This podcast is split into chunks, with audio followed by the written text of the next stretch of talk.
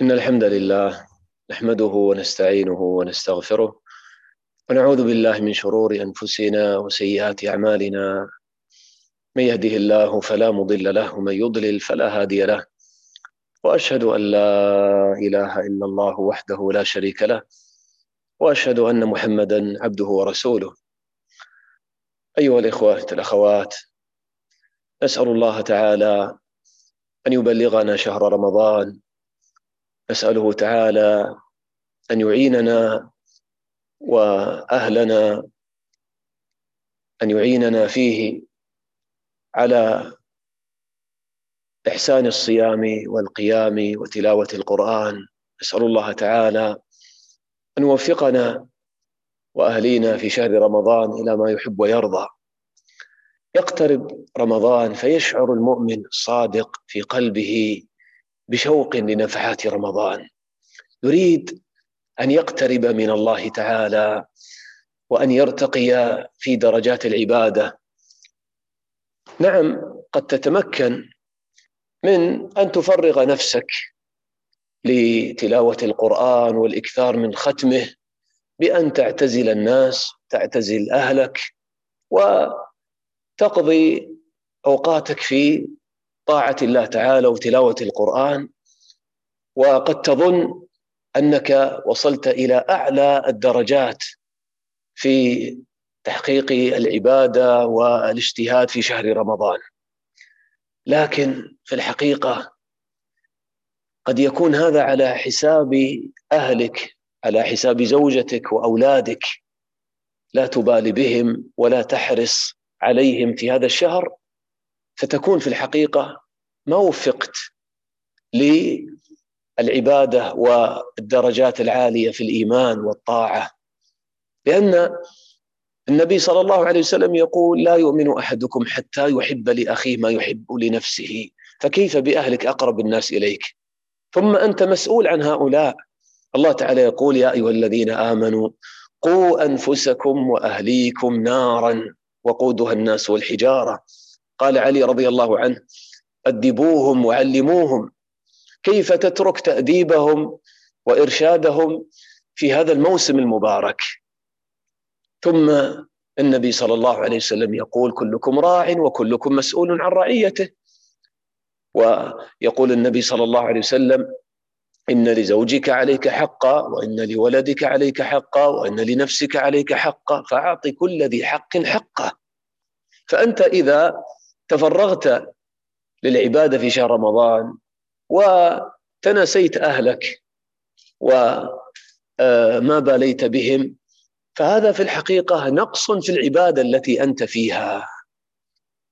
وفي المقابل ترى بعض الناس يمكن أن يهتم بأسرته في شهر رمضان اهتماما بليغا وقد تجد هذا أيضا في نصائح الوعاظ أو في كتاباتهم بتكثير النشاطات في شهر رمضان للاسره من آه، مسابقات رمضانية وأسئلة ومسابقات في قراءة الكتب في قراءة السيرة في قراءة كتاب في التفسير أو في سير الصحابة رضي الله عنهم أو في تنويع العبادات من زيارة الأرحام. كل يوم أو يومين أو في الأسبوع مرتين تذهب إلى بيت فلان وبيت فلان وتفطرون معا وتجلسون معا وهكذا. وربما آه، من الأفكار أن يقال هناك ألعاب ترفيهية للأولاد والبنات في شهر رمضان من باب التشجيع من باب السؤال والتثقيف. وربما حتى يتوسع في هذا فيقال تتعلم البنت الطبخ مثلا وتساعد أهل بيتها في هذا الباب وهكذا يكون هناك توسع في هذا الباب. وفي الحقيقة نعم هذه الأمور قد يكون فيها نفع وخير للأسرة. لكن في الحقيقة هي وإن كانت أيضا من أعمال الخير وبعضها من العبادات أو وسيلة للطاعات لكن في الحقيقة تكون على حساب عبادتك وعلى حساب واجب الوقت في شهر رمضان. فلا بد أن نتفكر في هذه المسألة العظيمة. نحن نريد من هذا الشهر أن نحقق فيه ما يحبه ربنا ويرضاه من العبادة في هذا الشهر. والعبادة أنواع كثيرة. فالصادق في هذا الشهر ينظر ما الذي يحبه الله من أنواع العبادات في شهر رمضان. فيجاهد نفسه عليها ويجاهد أهله على تحقيقها. هذا هو السعيد. وفي الحقيقة الإخوة الأخوات الجمع بين العبادة المطلوبة في رمضان من المسلم في نفسه ثم أن يجمع مع هذا الحرص على أهله وأن يقيم فيهم هذه العبادة هذا في الحقيقة توفيق عظيم. والله هذا ما يوفق له إلا من له حظ عظيم عند الله تعالى. والتوفيق من الله تعالى ما ينزل عليك وأنت هكذا جالس لا تتحرك ولا تعمل شيئا أو تقول أنا أدعو الله تعالى لهم والله تعالى يحفظهم ويوفقهم وأنا أنشغل بما يفتح الله علي. لا.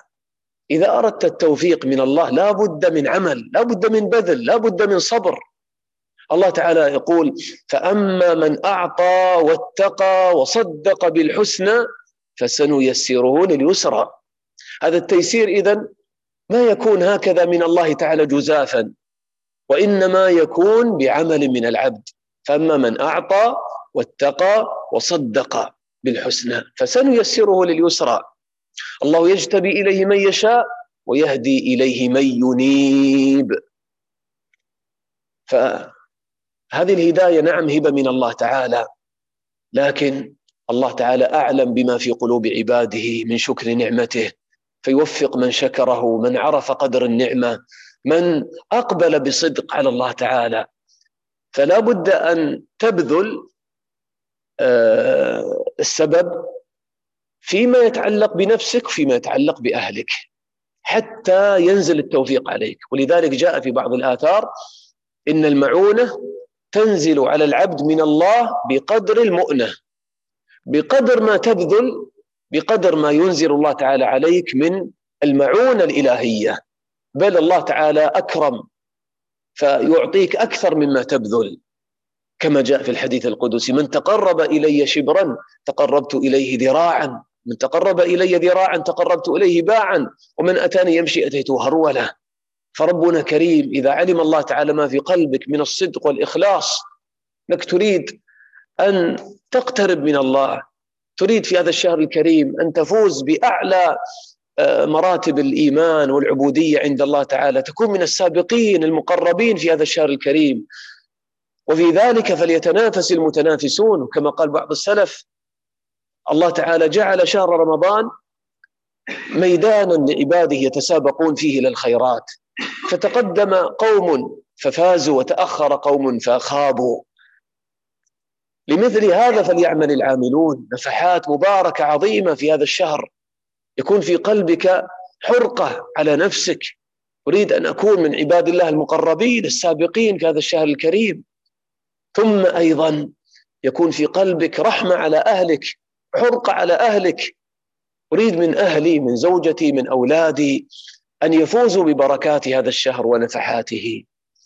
فإذا علم الله ما في قلبك من الصدق ورأى من أعمالك في نفسك وفي أهلك ما يكون دليلا على صدقك فهذا من علامات التوفيق بإذن الله تعالى. وأبشر بالمعونة من الله تعالى لأن كثيرا منا يشتكي يقول الأهل يشغلونني عن طاعة ربي والأولاد يزعجونني في البيت وأنا ما أستطيع أن أتلو القرآن ولا أن أقوم الليل و ف اصدق مع الله وابذل الأسباب وستجد المعونة بإذن الله تعالى. وهذا التوازن في طاعة الله تعالى أن يحرص المسلم على نفسه وفي الوقت نفسه لا يضيع أهله فيحرص على أهله أيضا. هذا التوازن في الحقيقة هو منهج نبوي كريم. النبي صلى الله عليه وسلم عندما ترى هديه في رمضان تجد هذا التوازن. فتقول عائشة رضي الله عنها كان رسول الله صلى الله عليه وسلم إذا دخلت العشر وتأمل هذا أعظم موسم في رمضان العشر الأواخر من رمضان. قال قالت كان رسول الله صلى الله عليه وسلم إذا دخلت العشر يعني الأواخر من رمضان أحيا الليل وأيقظ أهله وجد وشد المئزر. تأملوا في قولها أحيا الليل يطيل قيام الليل وفي الوقت نفسه لا ينسى أهله. قالت وأيقظ أهله. يتعاهدهم يوقظهم للصلاة. كما قال الله تعالى وأمر أهلك بالصلاة واصطبر عليها. إذا تربية الأهل على العبادات في رمضان وفي غيره تحتاج إلى ما نقول صبر بل نقول كما قال الله تعالى واصطبر عليها. اصطبار مجاهدة نفس. فهذا باب عظيم من أبواب العبادة والخير في شهر رمضان. أيقظ أهله وجد يعني في العبادة وشد المئزر يعني كناية عن اجتناب النساء. وأيضا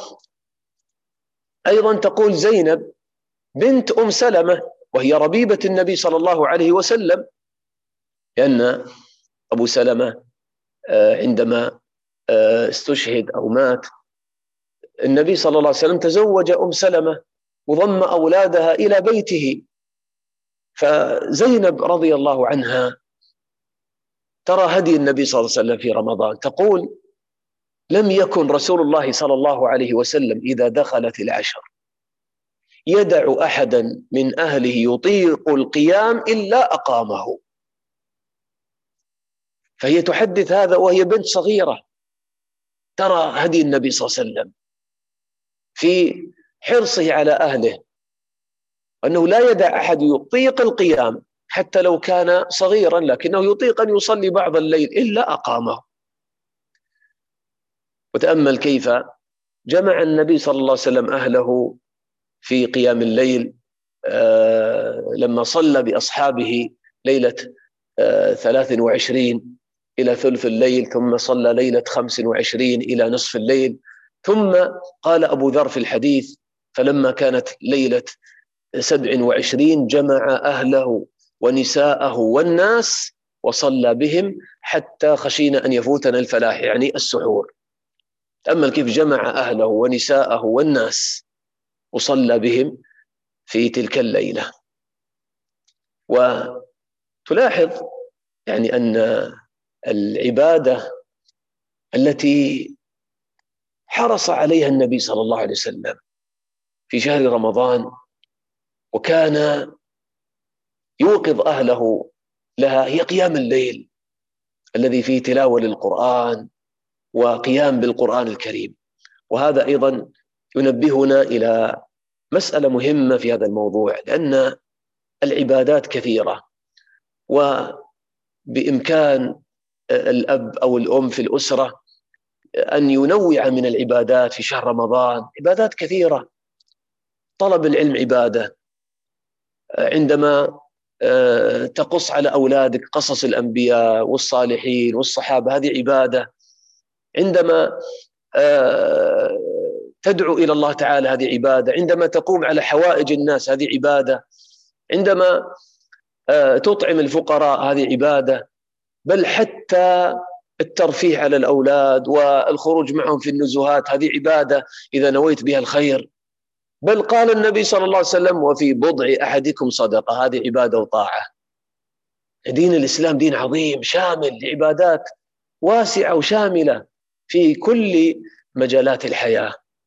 لكن في الحقيقة في شهر رمضان ما تجد أن النبي صلى الله عليه وسلم كان يوصي أصحابه بالدعوة إلى الله أو بطلب العلم أو أو لا. وإنما عندما تتأمل في شهر رمضان تجد أن العبادة في هذا الشهر تقوم على الصيام والقرآن. الصيام في نهار رمضان وتلاوة القرآن في نهاره أيضا والقيام بالقرآن في صلاة التراويح وقيام الليل في ليالي رمضان. هذه العبادة التي تستغرق شهر رمضان.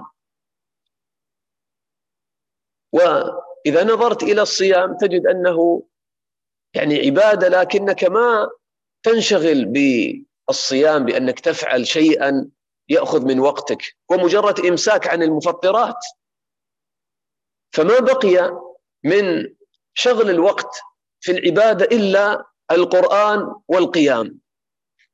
القرآن في نهار رمضان بتلاوته والقيام به في لياليه. هذه العبادة التي كانت من هدي النبي صلى الله عليه وسلم يشغل النبي صلى الله عليه وسلم الشاغل في شهر رمضان وكذلك يشغل أهله بها. نعم إطعام الطعام أيضا هذه من العبادات الجليلة في شهر رمضان. وكما جاء في الحديث من فطر صائما كان له مثل أجره من غير أن ينقص من أجر الصائم شيء. لكن المقصود من هذه العبادة أن تكون رحيما بالفقراء تعطيهم تسد جوعتهم. وهذا والحمد لله أمره متيسر ممكن أن تساهم في الخير وأنت على فراشك بهذه الرسائل أو بالتبرع عن بعد. وتكون قد أديت هذا العمل والحمد لله.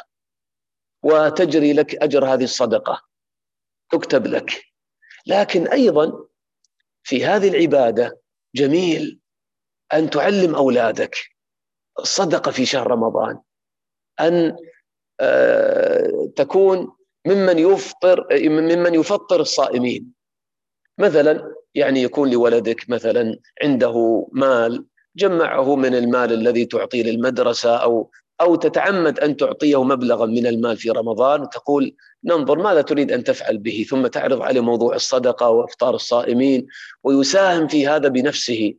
حتى لو كنت معه مثلا ومررتم على مكان فيه مثلا كوبونات إفطار الصائم يعني تعوده وتشعره أنه يشتري مثل هذه الكوبونات ويكون قد فطر صائما. بل ربما أيضا يكون هذا من خلال التفطير المباشر للفقراء والمساكين بأن تقول لولدك اذهب بهذا الطعام إلى آه، مثلا هذا الفقير أو المسكين أو يعني آه، مثلا تدعو آه، من تعرف من المحتاجين إلى بيتك ولو في يوم من الأيام من رمضان وتجلسون معا على المائدة أنت وأولادك وهؤلاء الفقراء والمساكين. حتى يكون في القلوب تواضع يكون في القلوب رحمة ويعني أخوة. فهذا أيضا من أهداف هذه الصدقة. وهذا كما ترى يعني ممكن أن تفعله في يوم يومين ويعني تقوم بهذا العمل. لكن يبقى العمل الذي يشغل يعني وقت الصائم هو القرآن الكريم. مع طبعا الذكر والدعاء في شهر رمضان لكن هذا العمل هذه العبادة هي العبادة التي يحبها الله في شهر رمضان. الله تعالى يقول شهر رمضان ماذا عنوان شهر رمضان ماذا؟ في القرآن قال الذي أنزل فيه القرآن هدى للناس وبينات من الهدى والفرقان. نعم كما عرفنا العبادات والأسرة في رمضان عبادات كثيرة لكن في الحقيقة لو يصل الأب والأم والأولاد إلى هذا المستوى العظيم في شهر رمضان أن يتعلقوا بالقرآن الكريم تعلقا شديدا وأن آه، يجتهد الأب تجتهد الأم في ذلك بمختلف الوسائل والله هذا أعظم ما يكون في شهر رمضان. ف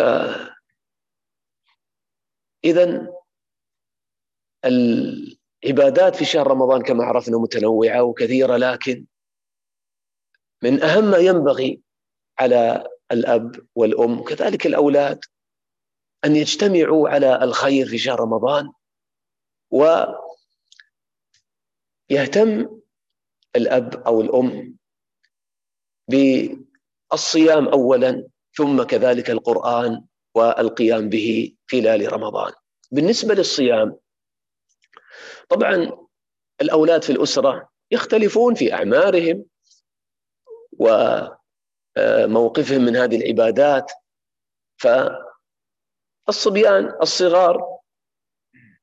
يعني لا تملك إلا أن تعودهم على الصيام. من باب التعويد فيتعود الطفل الصغير على الصيام ويحب الصيام.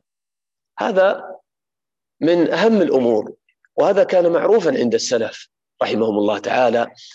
الربيع بنت معوذ رضي الله عنها لما ذكرت صيام يوم عاشوراء ثم قالت فكنا نصومه بعد ونصوم صبياننا. وإذا كان يفعلون هذا في يوم عاشوراء رمضان باب أولى طبعا. فتقول ونصوم صبياننا ونجعل لهم اللعبة من العهن من الصوف. قال فإذا بكى أحدهم على الطعام أعطيناه ذلك حتى يكون عند الإفطار. يعني انظر يبكي من الجوع. هذا يدلك على أنه صغير يمكن عمره ست سنوات سبع سنوات ويصوم اليوم كاملا. وهذا يختلف بحسب قدرة الولد على الصيام. ممكن بعض الأولاد ما شاء الله بنيتهم آه، قوية وصحتهم جيدة فيستطيع أن يصوم. فتوقظه للإفطار وتوقظه للسحور ويتسحر ويستعد وفي الغالب الأولاد يتشجعون للصيام. وهكذا مع تعويد الأولاد على الصيام آه، أيضا جميل بالوالدين أن يذكر الأولاد وهذا هو طبعا الكبار أكثر من الصغار أن يذكروا الأولاد دائما بفضائل الصيام فضائل رمضان بمقاصد الصيام ولو لدقائق معدودة. نعم. يعني جميل أن تجعل جو البيت جو إيمان جو عبادة جو طاعة. تشعرهم أن الصيام ليس مجرد إمساك عن الطعام والشراب. الصيام إمساك عن كل ما يشغلنا عن الله. إمساك عن التلفاز إمساك عن الموبايلات إمساك عن هذه الأجهزة آه، التي فيها الألعاب واللهو إمساك عن آه، المسلسلات إمساك عن البرامج الترفيهية في التلفاز والتي هي من سفاسف الأمور في الحقيقة التي تذهب بركة الصيام وجو الإيمان في رمضان. تشعرهم أن الصيام معناه إقبال العبد على الله بكليته. الصيام تجرد لله. فما تسمح أن يكون هناك آه، يعني مشاهدة للمسلسلات، مشاهدة للمباريات، مشاهدة للأمور المضحكة في شهر رمضان، لا تقول لهم يا أولادي اتقوا الله. والله هذا يذهب علينا بركة الصيام يذهب علينا جو الإيمان في بيوتنا. اتقوا الله أولادي واعرفوا قدر هذه النعمة التي نحن فيها. وهكذا تحدثهم والله لو كانت خمسة أو خمس دقائق في اليوم. لكن يسمعون نصيحة من الأب من الأم. يعني في مثلا آه، النعمة العظيمة في إدراك رمضان. لو تشعر أولادك بنعمة هذا الشهر العظيم كم من الناس ماتوا قبل رمضان؟ قبل رمضان بأيام. الآن الجنائز يصلى عليها في المقابر وتدفن. وفي هذه الأيام قبيل رمضان وأنتم الله تعالى وفقكم لإدراك هذا الشهر. وتقص لهم قصة آه، الرجلين اللذين كانا يجاهدان مع النبي صلى الله عليه وسلم. استشهد أحدهما في غزوة ثم تأخر صاحبه بعده بعام فمات على فراشه. فرأى طلحة بن عبيد الله أن المؤخر دخل الجنة قبل الشهيد. فسأل النبي صلى الله عليه وسلم فقال أليس قد صام بعده رمضان؟ وصلى كذا وكذا ركع صلاة سنة فلما بينهما أبعد مما بين السماء والأرض. هكذا تقص لهم هذه القصة مثلا في يوم تشعرهم بالنعمة العظيمة والأجور العظيمة في الصيام. وهكذا إذا ما كان عندك علم تفتح كتاب صحيح الترغيب والترهيب مثلا أو رياض الصالحين باب الصيام تقرأ كل يوم حديث. وهكذا تجتمعون على فضائل الصيام فضائل رمضان. تشعرهم حقا بجو رمضان. أنه جو مقدس جو مبارك. كما قال النبي صلى الله عليه وسلم مثلا إذا جاء رمضان فتحت أبواب الجنة. وفي رواية فتحت أبواب السماء.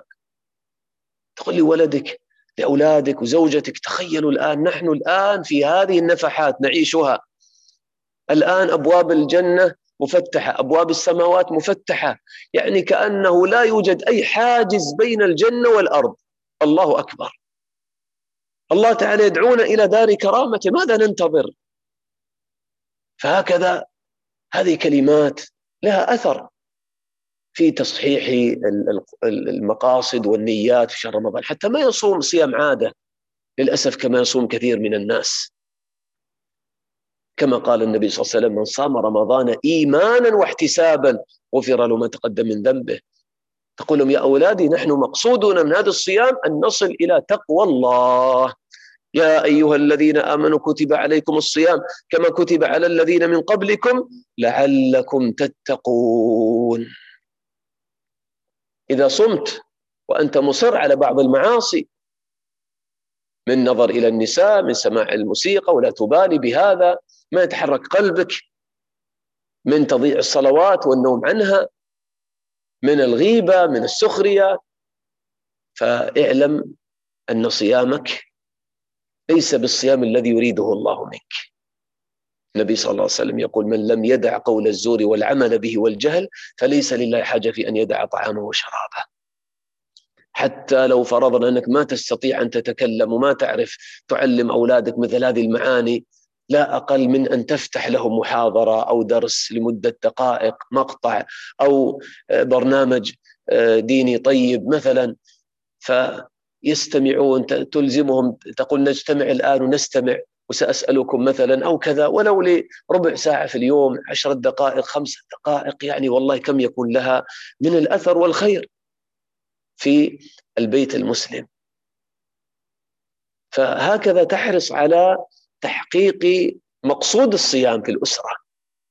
ما يكون الصيام هكذا فقط صيام عن الجوع والعطش وخلاص صيام عن الطعام والشراب وفقط جوع وعطش وينتهي الأمر. وما أجمل أن تجتمع بأولادك على مائدة الإفطار والسحور. تجتمعون معا. وأيضا أثناء الإفطار ولو تذكرهم بالسنن في الإفطار آه، النبي صلى الله عليه وسلم كان يفطر على رطب على تمر على ماء. إذا ما وجد التمر والرطب آه، النبي صلى الله عليه وسلم كان يقول هذا الدعاء ذهب الظمأ ابتلت العروق ثبت الأجر إن شاء الله.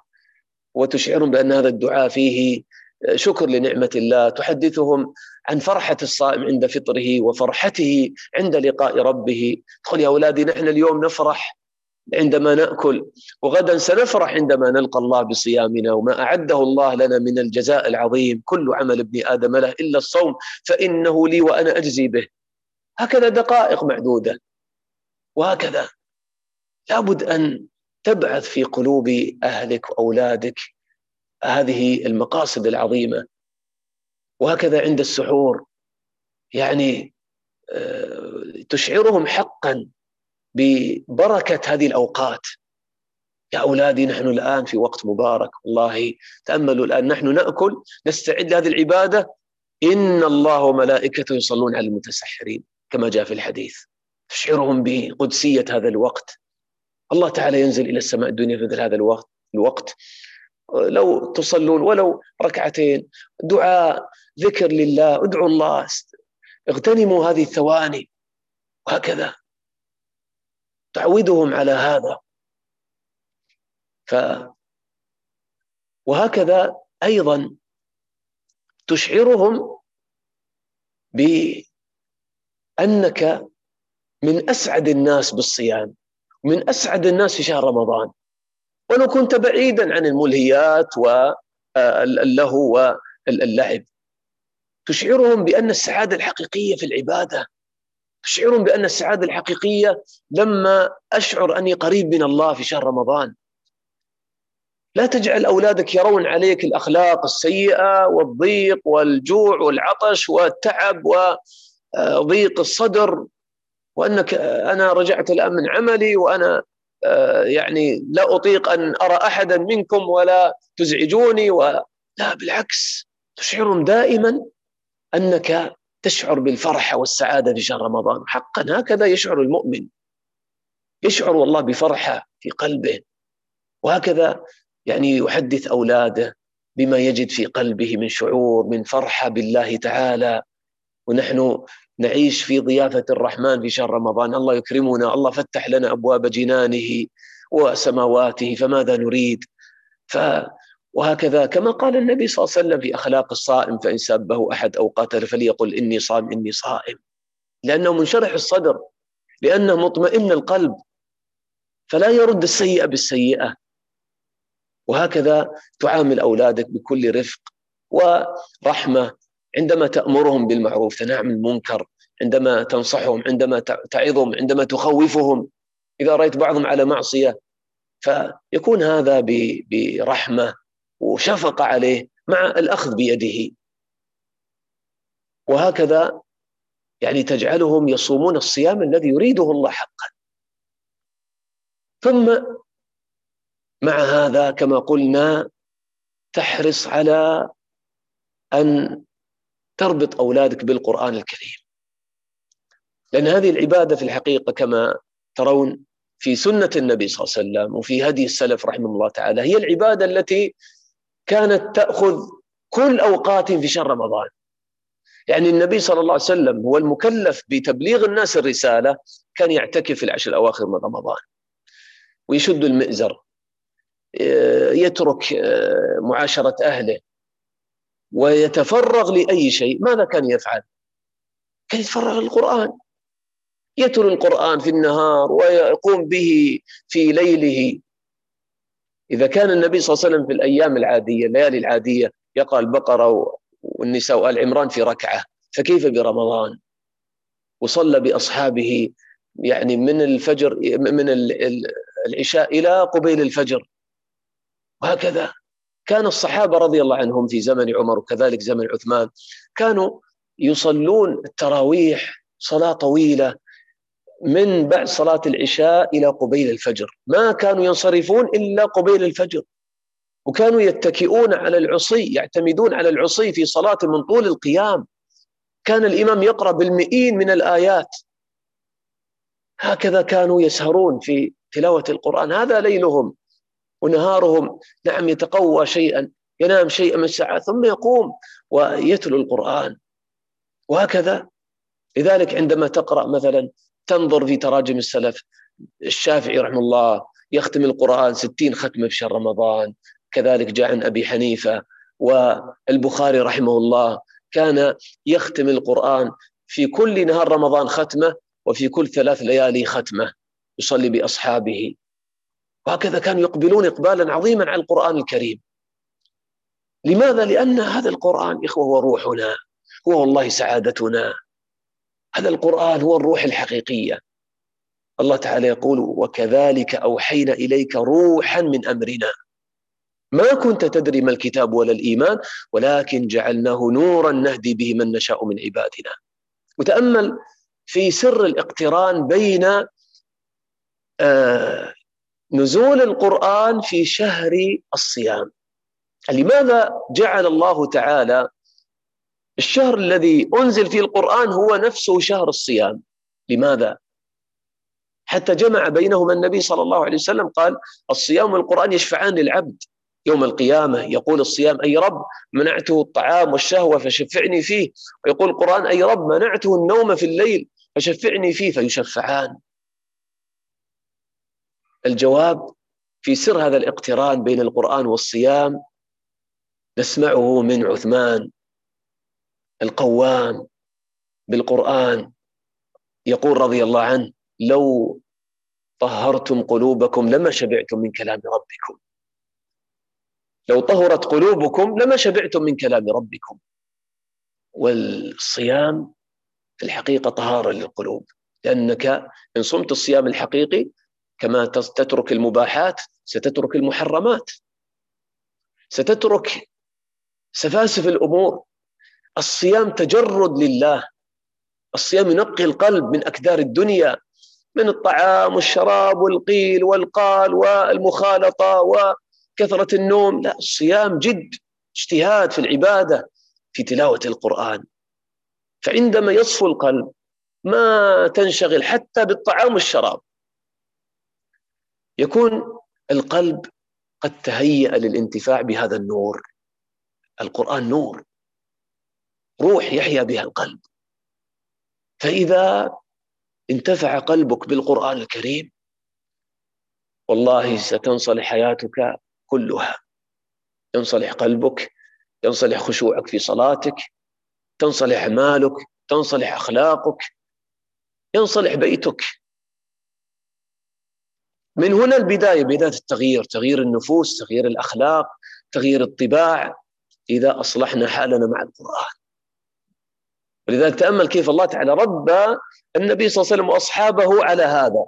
قال يا أيها المزمل قم الليل إلا قليلا نصفه أو انقص منه قليلا أو زد عليه ورتل القرآن ترتيلا. لماذا؟ إنا سنلقي عليك قولا ثقيلا.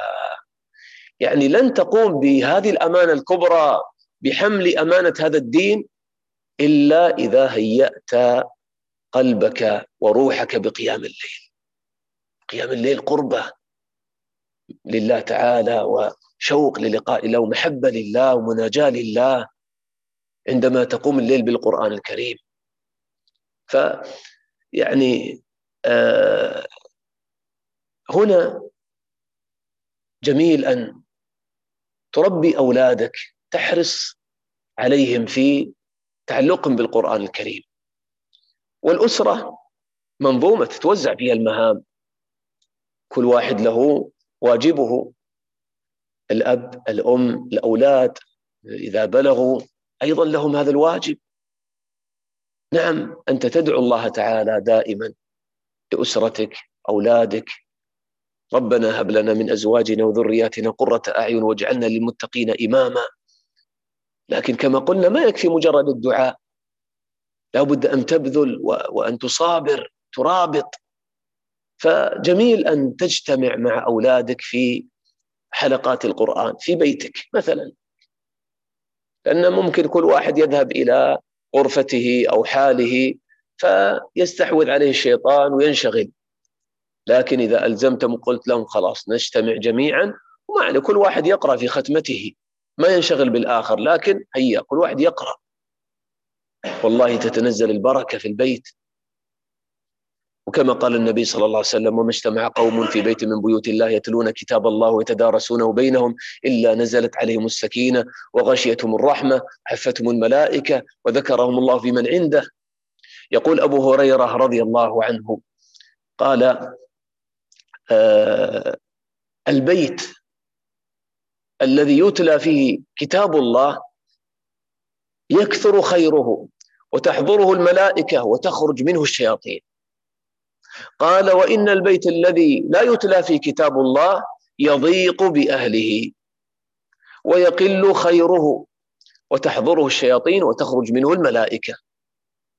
يمكن يكون هذا هو السبب في المشاكل في البيت والخلافات في البيت أن البيت بعيد عن القرآن الكريم. فرصة إذا في رمضان أن نغير بيوتنا. نجتمع على مائدة ربنا على القرآن الكريم. وأثناء هذا الاجتماع تمر مثلا بك آية تسأل أولادك عنها تسأل زوجتك وأولادك ما معنى هذه الآية؟ ما معنى هذه الكلمات؟ فهكذا ممكن تقرأ تفسير لهذه الآية تحدثهم عن هذه الآية. خاطرة معنى جميل فتحه الله تعالى عليك. وهكذا. تقول أيضا لأولادك إن أشكل عليكم شيء فنتذاكر. اسألوا. وإذا ما عرفنا الجواب نسأل ونبحث في كتاب من كتب التفسير مثلا. وهكذا نعم يكون الغالب التلاوة لكن لا بأس هذه ما تأخذ دقائق معدودة مثلا. فيكون المقصد من هذا أن تحببهم إلى القرآن الكريم. فهكذا هذه المجالس يعني مجالس مهمة جدا في البيوت حلقات القرآن. يعني أنت بإمكانك نعم أن تجلس المسجد تقرأ القرآن وتختم ختمات. طيب لماذا ما تجمع بين هذا ونفس الوقت الذي ستجلس فيه؟ ممكن أن تجلس فيه مع أولادك وما تنشغل بهم. ما تقول يلا يا فلان أنت تعال سمع وأنت اقرأ علي وكذا. لا تقول كل واحد يقرأ الآن. نحن في شهر رمضان كل واحد يقرأ القرآن. نعم ممكن الصغار ممكن الأم تتابعهم في حلقاتهم في في يعني حفظهم في مراجعتهم لكن يعني تجمع تحاول أن تسدد وتقارب في هذا الباب. فهكذا يعني هذا أمر جميل. ثم أيضا يعني جميل أن تعود أولادك على يعني كما قلت يعني بدل أن تجلس وحدك نعم تعطي لنفسك حظا من الجلوس المسجد تلاوة القرآن لكن يعني المقصود أن لا تحرم بيتك من هذا الخير أيضا.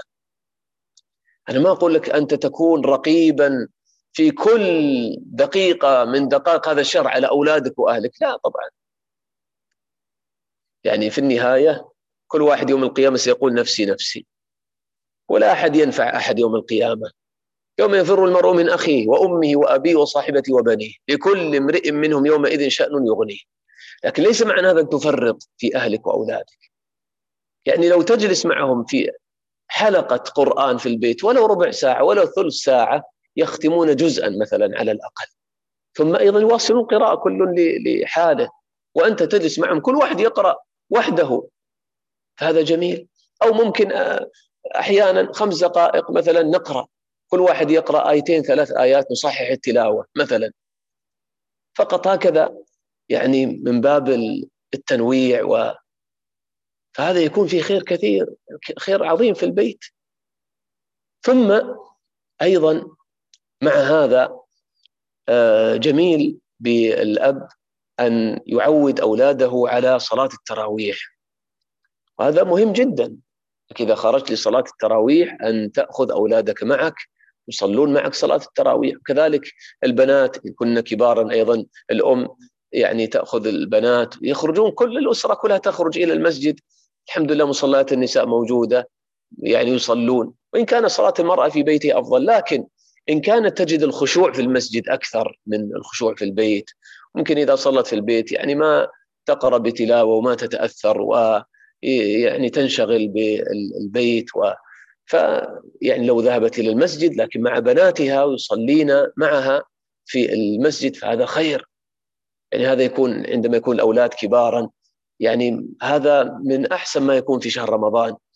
وأيضا تذهب بهم إلى مسجد يطيل شيئا في القراءة. ما يقرأ قراءة مستعجلة هكذا فقط حتى يعني كأنه دين واجب أديتم التراويح وننتهي منها. لا.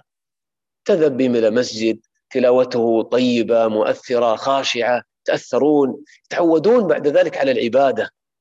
تخيل هذا الولد ثلاثين يوم يصلي هذه الركعات الطويلة. فيتعود على العبادة يتعود على الصيام يتعود على الصلاة يتعود على قيام الليل. وال يعني الولد الطفل يعني فيه آه، نور في قلبه. فاحرص على قلبه قبل أن ترد عليه أقدار المعصية. فلا يزال بذرة طيبة فإذا عودته منذ الصغر على على الصلاة وطول الصلاة وسماع القرآن والتأثر بالقرآن يحب القرآن. انظر إلى عبد الله بن عباس رضي الله عنهما عندما قال بت عند خالتي ميمونة في بيت النبي صلى الله عليه وسلم قال فتتبعت رسول الله صلى الله عليه وسلم كيف يقوم الليل. وقال يعني فقام النبي صلى الله عليه وسلم خرج تلا هذه الآيات إن في خلق السماوات والأرض واختلاف الليل والنهار لأتل أولي الألباب في آل عمران. ثم يعني آه، النبي صلى الله عليه وسلم تسوك وتوضأ وصلى ثم اضطجع ثم قام وتلا هذه الآيات. وهكذا يحدث ابن عباس وقال قمت عن يساره فأخذني فجعلني عن يمينه. وهكذا تأثر بقيام النبي صلى الله عليه وسلم في الليل. وانغرس هذا في قلبه.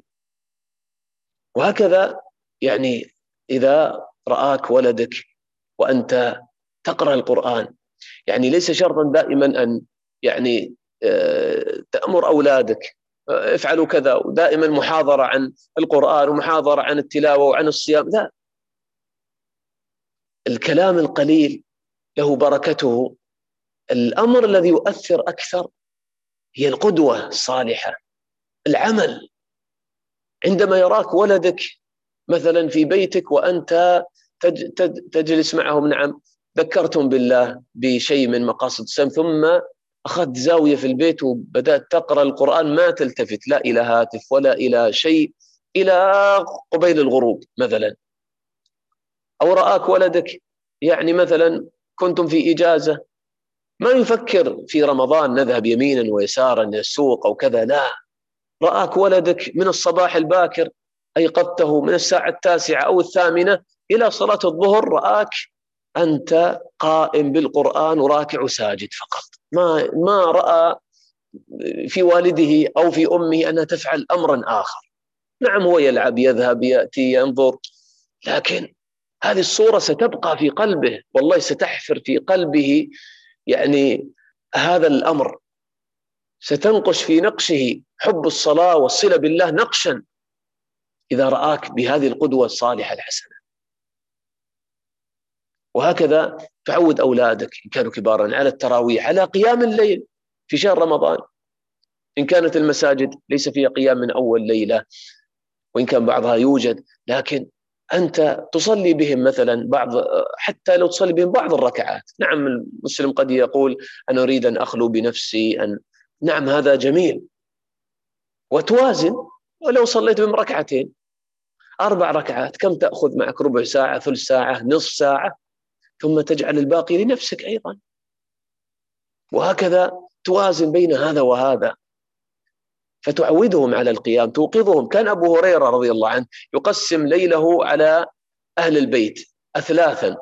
ثلث يقوم هو وثلث آه، يقوم أهله وأولاده. ثلث آه، يقوم خادمه مولاه. يعني ما تمر ساعة بالبيت إلا وفيه عبادة لله تعالى. انظر كيف يتعاونون على طاعة الله والقيام بين يدي الله. هكذا يعني تحرص على تشجيعهم ذكر يعني فضائل صلاة الليل وقيام الليل و يعني هذه عبادة المحسنين كانوا قليلا من الليل ما يهجعون وبالأسحار هم يستغفرون. وهكذا تشعل روح المنافسة بين أولادك في ختم القرآن وتلاوته. والتأثر بالقرآن أن يظهر القرآن على أخلاقكم. النبي صلى الله عليه وسلم كان خلقه القرآن صلى الله عليه وسلم. آه مثلا كل ما ختم ولد القرآن أو أنت ختمت القرآن أو الزوجة ختمت القرآن تجتمعون والذي ختم يدعو الله والكل يؤمن على دعائه. كما كان أنس يفعل رضي الله عنه. كان إذا ختم القرآن يجمع أهله أهل بيته وأولاده ويدعو بهم. هذا مما يشجعهم. نعم حتى ما تكون يعني يعني أيضا ممكن الإنسان يريد أن يخلو بنفسه لكن يكون هذا أحيانا. فلو فعلت هذا في بعض الأحيان فهذا مما يشجع أولادك على القرآن الكريم يشجع زوجتك وهكذا. فيكون هناك يعني في الحقيقة نعم أعطيت نفسك حظها من العبادة من التفرغ من الخلوة في تلاوة القرآن والقيام والدعاء لكن هذه اللمسات في الأسرة والله ولو كانت يسيرة. يعني النصائح هذه ما أقول لك سوي محاضرة لنصف ساعة وكلمهم كلام طويل لا. والله فقط هذه اللمسات في القلوب لمسات يسيرة. خمس دقائق. لكن يرون في المقابل عملا كثيرا منك. قيام طويل منك يرون إقبال انكباب على القرآن منك. هذا ربما يؤثر فيهم أكثر من ما يؤثر فيهم الكلام. وهكذا يعني هذه الموازنة الجميلة تكون بقدر استطاعتك. وهكذا تسأل الله بعد ذلك أن يوفقك ويوفق أهلك وأولادك وزوجتك لكل خير. وهكذا تقول لهم يا أولادي المقصود من مثل هذا الاجتماع على طاعة الله في الصيام وفي القيام وتلاوة القرآن وفي يعني ذكر الله والدعاء. كل هذا يكون طريقا لاجتماعنا في الجنة كما نجتمع اليوم في الدنيا. إذا اجتمعنا في الدنيا على طاعة الله غدا سيجمعنا الله عنده في الجنة في الفردوس الأعلى. هكذا تشوق أولادك إلى يعني الجنة وتشعرهم بجو المحبة في البيت. وأننا نحن إنما نجتمع ونتكلم مثل هذا الكلام من باب الحب من باب الرحمة حتى نجتمع عند الله في الجنة. أما إن تركتك يا ولدي تفعل ما تشاء وتضيع وقتك في رمضان وتنام عن الصلوات وتنام عن القرآن آه، ليلك سهر في القيل والقال والمجالس والألعاب والخيم الرمضانية والمسلسلات ونهارك نوم وكسل فأنت تحرمنا من مرافقتك في الجنة. أنت تحرمنا من أن نجتمع هذا الاجتماع الجميل في الجنة. فلا تحرمنا يا ولدي من هذا. اركب معنا ولا تكن مع ما نقول كافرين لا لا تكن مع الغافلين لا تكن مع اللاهين. فهكذا يعني تشعر أولادك بهذه المحبة لأن الحب هو الذي يحرك ال ال ال الأولاد يحرك الإنسان للعمل. فإذا وجد حنانا وحبا وترغيبا في طاعة الله. بإذن الله يكون هذا فيه بإذن الله شيء من يعني الخير. وهكذا الصغار. يعني نعم الصغار قد ما يطيقون مثل هذه الأعمال من آه، يعني آه، طول التلاوة والقيام وصلاة التراويح. لكن جميل أن يتعودوا على شيء من هذه الصلاة والركعات وان يصلون أحيانا مع آبائهم أمهاتهم. آه، وإذا كان يعني أيضا يشوش في المسجد فلا تجلس المرأة في بيتها مع أولادها هذا خير لها من أن تشوش على المصلين أو على النساء أيضا في المسجد. وهكذا يعني تنشغل هي بالقرآن وتشغل أولادها بما ينفعهم. يعني مثل هذا يعني المرأة المسلمة لابد أيضا أن تنوع لأولادها شيء من النشاطات يعني التي فيها تذكير لهم بالخير. مثلا تعلمهم الأذكار. الأذكار متعلقة بالصيام ذهب الظمأ ابتلت العروق ثبت الأجر إن شاء الله يحفظون مثل هذه الأذكار. آه مثلا آه في ليلة القدر اللهم إنك عفو تحب العفو فاعف عنا.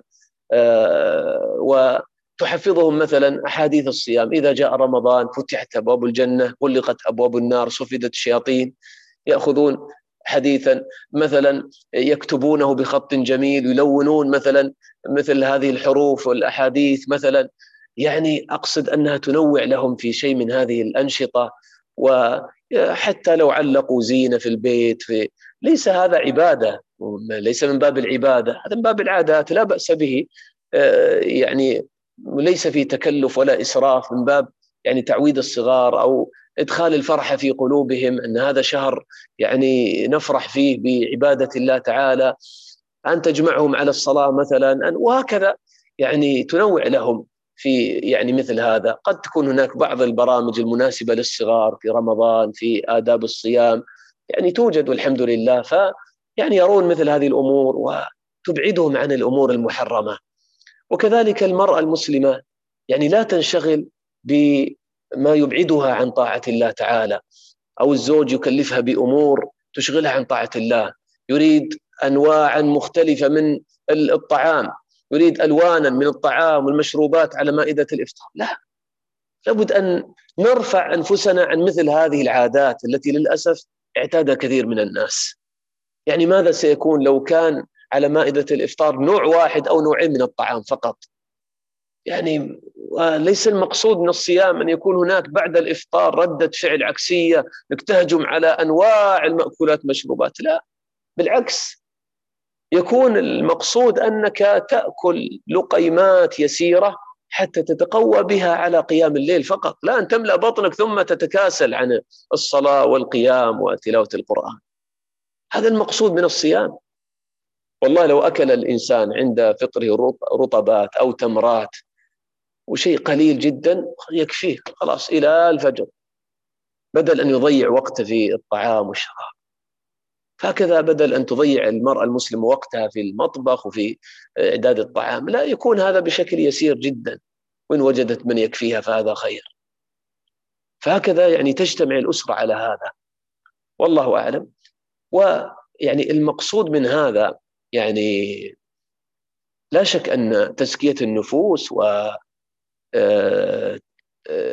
ترويض النفوس على العبادة هذا أمر عظيم يحتاج إلى مجاهدة سنوات.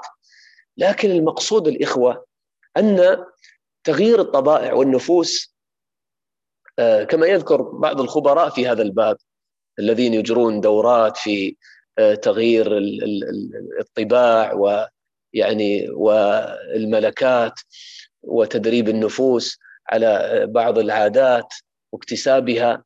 يقولون نفس الإنسان ممكن أن تتغير يتغير طبعها ومن 20 إلى 30 يوم إذا اعتاد على عمل معين. وسبحان الله هذه دورة إيمانية في شهر رمضان. أنت إذا عودت أولادك على مثل هذا الخير أبشر بكل خير. والله المقصود من هذا كله في شهر رمضان بالنسبة لتعاملك مع أهلك وأولادك أن تحببهم إلى الله أن تحببهم إلى القرآن. أن تصنع بينهم وبين القرآن صلة ومحبة أن تصنع بينهم بين الصلاة وبين العبادة من صلاة وصيام صلة ومحبة. إذا وصلت إلى هذا قد وصلت إلى خير عظيم. بحيث أن الولد بعد هذا يعني يحاول أن يتعود على شيء من الطاعات بإعانتك أيضا فتأخذ بيده ويمشي في طريق القرآن، يمشي في طريق المحافظة على الصلاة، على النوافل فكيف كان يصلي التراويح قبل يعني في رمضان ثم بعد ذلك ما يصلي السنن الرواتب مثلا ما يصلي الوتر قبل أن ينام فإذا اعتاد على هذه العبادات يعني العظيمة ويعني الكثيرة في رمضان من السهل بإذن الله أن يستقيم على طاعة الله. فنسأل الله تعالى أن يحبب إلينا آه، طاعته وعبادته وأن يجعل قرة عيوننا في الصلاة وفي تلاوة القرآن وذكر الله تعالى ونسأل الله تعالى أن يحبب إلى أهلينا إلى زوجاتنا وأولادنا القرآن الكريم والصلاة والعبادة. نسأل الله تعالى أن يجعل نعيمنا وأنسنا بكتاب ربنا جل وعلا. نسأل الله تعالى أن يحبب إلينا الإيمان وان يزينه في قلوبنا وان يكره إلينا الكفر والفسوق والعصيان وان يجعلنا من الراشدين. و يعني أيضا ما أنسى أن يعني أنبه على هذا أن تحذر أولادك غاية التحذير وذكرت هذا لكن اؤكد عليه. تحذرهم غاية التحذير والله من المسلسلات وفتح التلفاز في شهر رمضان. وحتى إذا اختلطوا بأهلهم وأقربائهم يعني تجعل حصانة لهم من هذا الباب. أنك أنت إذا أردت أن تفقد أجورك وحسناتك في رمضان انظر وشاهد. ولا تكن إمعة. أو تشعر بالنقص أنه فلان يتحدث عن ما يعرض في رمضان ويعرضون كذا وقال كذا وفلان فعل كذا. لا بالعكس. قل لولدك هذا الذي يتكلم بهذا الكلام هو المسكين الذي ضيع أجوره. بل يعني اجعل في نفسه الاعتزاز والافتخار بأنه لا يتعلق بشيء إلا بالقرآن الكريم في شهر رمضان. وما يكون عنده هم آه، يعني القرآن والعبادة في شهر رمضان. فهكذا هذا يحتاج إلى صلة يحتاج إلى يعني أن تجلس معهم. لأن سبحان الله يعني جلوس الأب والأم مع الأولاد هذا في حد ذاته يدخل فرحة في قلوبهم. يعني تقول طيب أنا كم ساجعله يقرأ القرآن؟ لابد أن يريد أن يذهب ويلعب. نعم لا بأس أنا ما أقول لك اجعله 24 ساعة يقرأ القرآن في رمضان مستحيل. ومهما يكون الأولاد يختلفون منهم نعم المحب والذي يحفظ القرآن ومنهم من دون ذلك منهم البعيد عن ذلك. لكن هنا أنت كيف تأخذ بأيديهم؟ على الأقل تجعل في نفس حب هذا القرآن. ف يعني لو ربطته لو ختم القرآن مرتين ثلاث مرات في شهر رمضان وباقي الوقت ممكن يا ولدي أحسس بالملل اذهب امش في رمضان في رياضة نافعة يعني ممكن يعني أن آه، أو يقوم ببعض المشاريع الخيرية التي فيها نفع للمسلمين من إفطار الصائمين وغير ذلك يقوم على هذا يعني تشغله بشيء ينفعه. فلا بأس. ف يعني لكن يشعر بأن معه والدا أو أو أما يعني يتعاونون جميعا على طاعة الله وعلى حب الله وعلى حب القرآن الكريم. فنسأل الله تعالى أن يزكي نفوسنا وأن يصلح بيوتنا. نسأل الله تعالى أن يغفر لنا ويرحمنا وأن يبارك لنا يعني في أعمارنا وأوقاتنا وأهلينا وأولادنا وأزواجنا. نسأله تعالى أن يبلغنا شهر رمضان وأن يعيننا فيه على إحسان الصيام والقيام وتلاوة القرآن. نسأل الله تعالى أن يغفر لنا ويرحمنا. والحمد لله رب العالمين. وصلى الله وسلم على نبينا محمد وعلى آله وصحبه أجمعين.